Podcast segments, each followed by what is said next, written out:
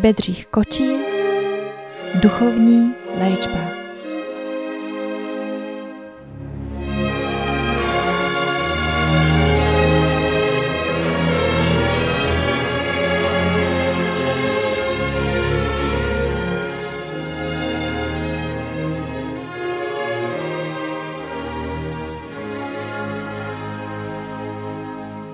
O našem pohlavním životě. Část první. Pokládám pohlavní život za jednu z nejdůležitějších složek našeho života vůbec. Zdravý, z čistých myšlenek vycházející, přirozený pohlavní život je základní podmínkou celkového zdraví každého člověka. Právě proto, že jsem měl za své praxe tolik příležitostí Setkati se s tak častými a mnohdy velmi těžkými následky zneužívání pohlaví, věnuji této otázce samostatnou kapitolu. Pohlavní put, jakožto neoddělitelná, důležitá součást lidského života, vyžaduje v dnešní znemravněné době mnohdy těžkých, úporných bojů a velkého přemáhání, aby se udržel v přirozených, jemu určených mezích. Jen silou vůle, především však vnitřní čistotou a pocitem studu podaří se usměrnit jej tak, aby jej nebylo zneužíváno. Případně, aby se jim člověk nedal strhnout k úplným zvrácenostem.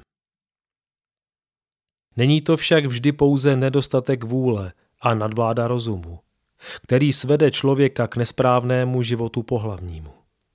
Mnohdy je to pouhá nevědomost, nedostatek poučení o tom, jak těžce hřeší člověk na svém zdraví, zneužívá svého pohlaví. Je bezesporu, že se této předůležité otázce věnuje stále jen nedostatečná pozornost a péče. V rodinách stydívá se o těchto věcech mluviti s dětmi i otec i matka, a to, co po této stránce poví dětem škola, jsou jen poznatky kusé, neúplné, které nepodávají jasného vysvětlení, takže více matou, než poučují. Zpravidla pozbuzují ještě fantazii mládeže, která pak pracuje dále bez úzdy. Nedostane-li se jí včasného upozornění na hrozné následky, které mívá zneužívání pohlaví. Zpravidla pozbuzují ještě fantazii mládeže, která pak pracuje dále bez úzdy, matou než poučují. Nedostane-li se jí včasného upozornění na hrozné následky, které mívá zneužívání pohlaví. Dětem je třeba nejen vysvětlit jim jasně posvátný úkol pohlavních orgánů, nýbrž současně také hned varovat je před zneužívání jich. Jsem přesvědčen, že kdyby se tak skutečně dělo, s otevřeností a upřímností, dalo by se tím předejít mnoha těžkým poruchám zdraví, zejména u mladých lidí, kteří se z pouhé nevědomosti odávají zhoubné neřesti onanie. Mnohdy, a bývá to vinou rodičů samých, nastává u dětí předčasný vývin pohlavního pudu. Takže některé děti již v útlém věku propadají onanii, která pak ničí celý jejich organismus. Velmi těžce projevuje se nedostatek poučení u mládeže, hlavně v době puberty, kdy hlásí se u ní poprvé pohlavní put. V té době mládež, poučovaná pouze důvěrnými kamarády a kamarádkami, propadá nejčastěji této neřesti a to zcela bez své vlastní viny. Možno říci, že jsou to jen opravdu vzácné výjimky. Zůstane-li mezi nimi někdo ušetřen tohoto zla. Z vlastní zkušeností, které jsem za svého duchovního léčení nazbíral, mohu žel konstatovati, že z nemocných, kteří se u mne o léčení přihlásili, bylo dobrých 60% těch, u níž příčina různých chorob spočívala právě v nesprávném životě pohlavním. Kdyby si těchto případů všimla statistika a zjistila si přesně pravý původ různých nemocí, jsem přesvědčen, že by procento mnou odhadované ještě zvýšila. Zdálo se téměř neuvěřitelným, že by onanii mohlo propadnout ti již malé děcko v útlém věku. A přece jsem měl případ, kdy bylo ke mně přineseno dvouleté děvčátko, následkem onanie téměř zblblé. Zjišťoval jsem příčinu stavu onoho děvčátka a tu po rozmluvě s jeho matkou zjistil jsem, že zavinila to ona sama svým perverzním pohlavním životem, kterému se odávala i v době těhotenství. Protože stavy duše matčiny působí na duši dítěte, stalo se, že její děcko, ceruška, narodila se jí s vyvinutým půdem pohlavním a zvláštním způsobem, ovšem, že neuvědomělým se onanovala. To proto podlamovalo její schopnosti duševní i její tělesný růst. Doporučil jsem, aby alespoň na čas bylo děcko odloučeno od matky, aby se zbavilo jejího vlivu a po čtyřích nedělích úporné práce podařilo se mi dítě jakž tak zachrániti. Není pochyby o tom, že nešťastná matka přinesla si již z předcházejícího života sklony k nesprávnému pohlavnímu životu a to odnášelo nejen její dítě, nýbrž i její okolí ostatní, na které neblaze působilo vyzařování jejího fluida, naplněného smyslnými vášněmi. O tom přesvědčila mne chůva, která ke mně nosila nemocné děcko k léčení. Když přišla ke mně po třetí, zjistil jsem podle stavu jejich očí, že i ona se onanuje. Zeptal jsem se jí přímo, proč to vlastně dělá. A tu ona přiznala hned, že skutečně i ona této neřesti propadla. Ujišťovala mne, že dříve než do této rodiny se dostala, než přišla do styku s nynější svou paní, byla úplně čistá a nikdy ji ani nenapadlo, aby se sama pohlavně ukájela. Zde však v tomto místě, jako když ji to posedne, a nemůže se tomu ubrániti. Žel tento zde uvedený případ není ojedinělý mezi těmi, které jsem na vlastní oči viděl. Byly to děti čtyř, šesti, osmileté, chlapci i děvčata a mnohé z nich měli vzezření vyžilých starců. Trpěli nechutenstvím, nespavostí, zeslabením srdce i plic, neobyčejnou bledostí pleti, nervózou, krom jiných závažných příznaků vážného onemocnění. A když jsem upozornil matku, čím si její děcko způsobuje tento chorobný stav, tu zpravidle div se každá z nich na mne nevrhla, že si to o jejich rodině dovolují mysliti. Mnohé z nich byly i docela hrubé na mne za to, že jsem jim pověděl upřímně, v čem spočívá pravá příčina všeho, a upozornil je na neřest, které jejich děti propadly. Mluvili jsem však s takovými dětmi sám, tak důvěrně mezi čtyřma očima a čistě, jak se s dětmi o takovýchto věcech mluviti musí, tu mi sami potvrdili správnost mé domněnky. Této příležitosti využil jsem vždy k tomu, abych každé děcko poučil o tom, jak si tím ničí své zdraví jakého hříchu se dopouštějí a nakonec vyžádal jsem si rukoudáním od nich slib, že již nic podobného vícekrát nebudou provádět. Když mi děcko na potvrzení slibu podalo ruku, upozornil jsem je, že tento slib platí jednou provždy a že jej tedy nesmí nikdy porušiti. A kdyby je to někdy svádělo opět k tomu, aby si jen vzpomněli na toho strýčka, kterému rukoudáním slíbili, že to již vícekrát nebudou dělati. Jednou telefonoval mi velmi zámožný advokát, že má schovanku, kterou přijali za vlastní a která je jiný nemocná. Sjezdili s ní již půl Evropy. Po všech kapacitách lékařského světa chodili, ale nikdo nemůže nalézti příčinu jejího chřadnutí. Děvčátko nejí, nespí, je neklidné, nervózní a zřejmě chřadne. Žádal mne, zda bych se nemohl pokusit ještě já o její záchranu.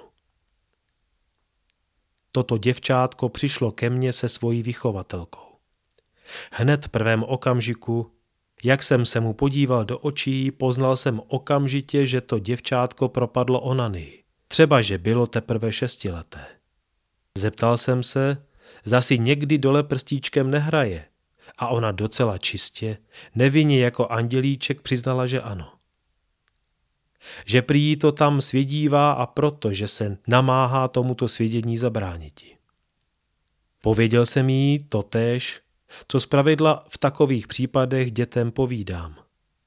Vyložil jsem jí, že v tom leží pravá příčina, proč nespí, proč jí nechutná jíst, proč je stále tak unavená a že to již dále nesmí dělati, chceli se opravdu uzdraviti. Odpověděla mi velmi rostomile, že jí ještě nikdy nikdo neřekl, že jí to škodí a teď, když to ode mne slyšela, že to již nebude dělat a bude hodná. I ona slíbila mi rukou dáním, že se slibu svému nikdy nespronevěří. A pak teprve začal jsem s léčením. Prozářil jsem ji duchovní silou a posílenou poslal domů. Byl to malý zázrak, který se s tímto dítětem stal. Dříve, při svém nechutenství muselo být přímo nuceno, aby alespoň něco málo snědlo. A nyní mělo takový hlad, že snědlo hned tři krajíce chleba s máslem, v noci klidně spalo, takže bylo jako znovu zrozené. Netrvalo dlouho a z růžovělé tvářičky děvčátka prozrazovali dokonalý návrat zdraví, o něm se v dětské nevědomosti samo připravovalo. Chápu, že rodiče, kteří ani netuší, ba naopak pokládají za naprosto nemožné, že by děcko již v útlém věku mohlo propadnout onanii, nemluví s ním o zhoubných účincích této neřesti. Co však naprosto nechápu, je fakt, že o těchto velmi důležitých věcech nepromluví ani matky se svými dospívajícími dcerami, u níž prvně se objevivší perioda, hlásící jejich pohlavní vyspělost, přímo žádá o to, aby byly řádně poučeny.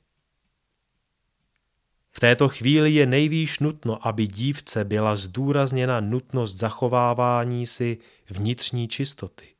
Čistoty pohlavního života a chránění si panenství jako nejposvátnějšího stavu dívčích let. Stejně nutné a nezbytné je spoučiti po této stránce i dospívající hochy, neboť u nich pohlavní vyspívání přímo svádí korany. Nejsou-li řádně poučeni, škodí těžce svému zdraví a to právě v době, kdy ke svému vývoji potřebují nejvíce sil fyzických i duševních. Z mnoha případů, které jsem po této stránce poznal, uvedu alespoň tento. Přišla ke mně kandidátka německého učitelského stavu, která náhle uprostřed studií nemohla dále. Stala se silně nervózní, v pravé tváři objevilo se zvláštní, velmi nepříjemné cukání a k tomu celková ochablost fyzická znemožňovala jí další studium. Hned v prvém okamžiku, jak ke mně vstoupila, poznal jsem na jejich očích, že celá její nervová i fyzická indispozice má svůj původ v onanii. Řekl jsem jí přímo, vy se dráždíte, abyste sama ukájela svůj pohlavní put. Ano, řekla mi docela klidně a čistě. Ale já nevěděla, že mě to tak škodí. Nikdy mne ani nenapadlo, že by moje onemocnění mohlo být s tím v nějaké souvislosti. Vyložil jsem jí, jak ohromně se mílí. Jak nesprávně pohlíží sama na své tělo, které má být opravdovým chrámem božím. Proto je naší první povinností tento chrám boží udržovati v naprosté čistotě. Žena je pak tolika násobným chrámem božím, kolik duší Bůh jí svěří jako matce, aby je ve svých dětech přivedla na svět. Právě pohlavní orgány jsou nejposvátnějšími orgány, které Bůh nám svěřil, neboť v nich tvoří se nový život, který dává čekajícím duším příležitost vtěliti se k novému životu, aby se mohli na tomto světě zdokonaliti. Tak stává se žena vlastně spolutvůrcem na vývoji stvoření. A proto každé zneužití pohlavního orgánu je těžkým hříchem proti zákonu božímu a podle toho se také trestá. Tato mladá dívka s duší naprosto čistou přijala mé výklady s radostí a vděčně děkovala mi za to, že jsem jí to pověděl. Ještě nikdy neslyšela prý tak krásně a čistě hovořiti o pohlavním životě a litovala, že s ní o těchto věcech nepromluvila její maminka. Kdyby jí byla řádně poučila, zejména ve chvíli, kdy se s ní loučila a posílala ji do Prahy na studia, byla by jí tím jistě uchránila od tohoto utrpení, které si přivodila jen svou nevědomostí. Sama vzpomněla přitom na celou spoustu mladých, podobně nevědomých mladých lidí, zejména dívek, které si tímto způsobem ničí zdraví. Měl jsem sám radost z toho, jak se mi podařilo přesvědčit ji o nesprávném způsobu jejího života, proto jsem v tom spatřoval zároveň záruku, že se tato dívka k dřívější své neřesti již nevrátí. Proto také mé léčení mohlo se setkati se zdarem a v krátké době zmizely všechny obtíže a trapné cukání v obličeji. A dívka byla úplně zdráva, takže mohla pokračovat i znovu ve svých studiích.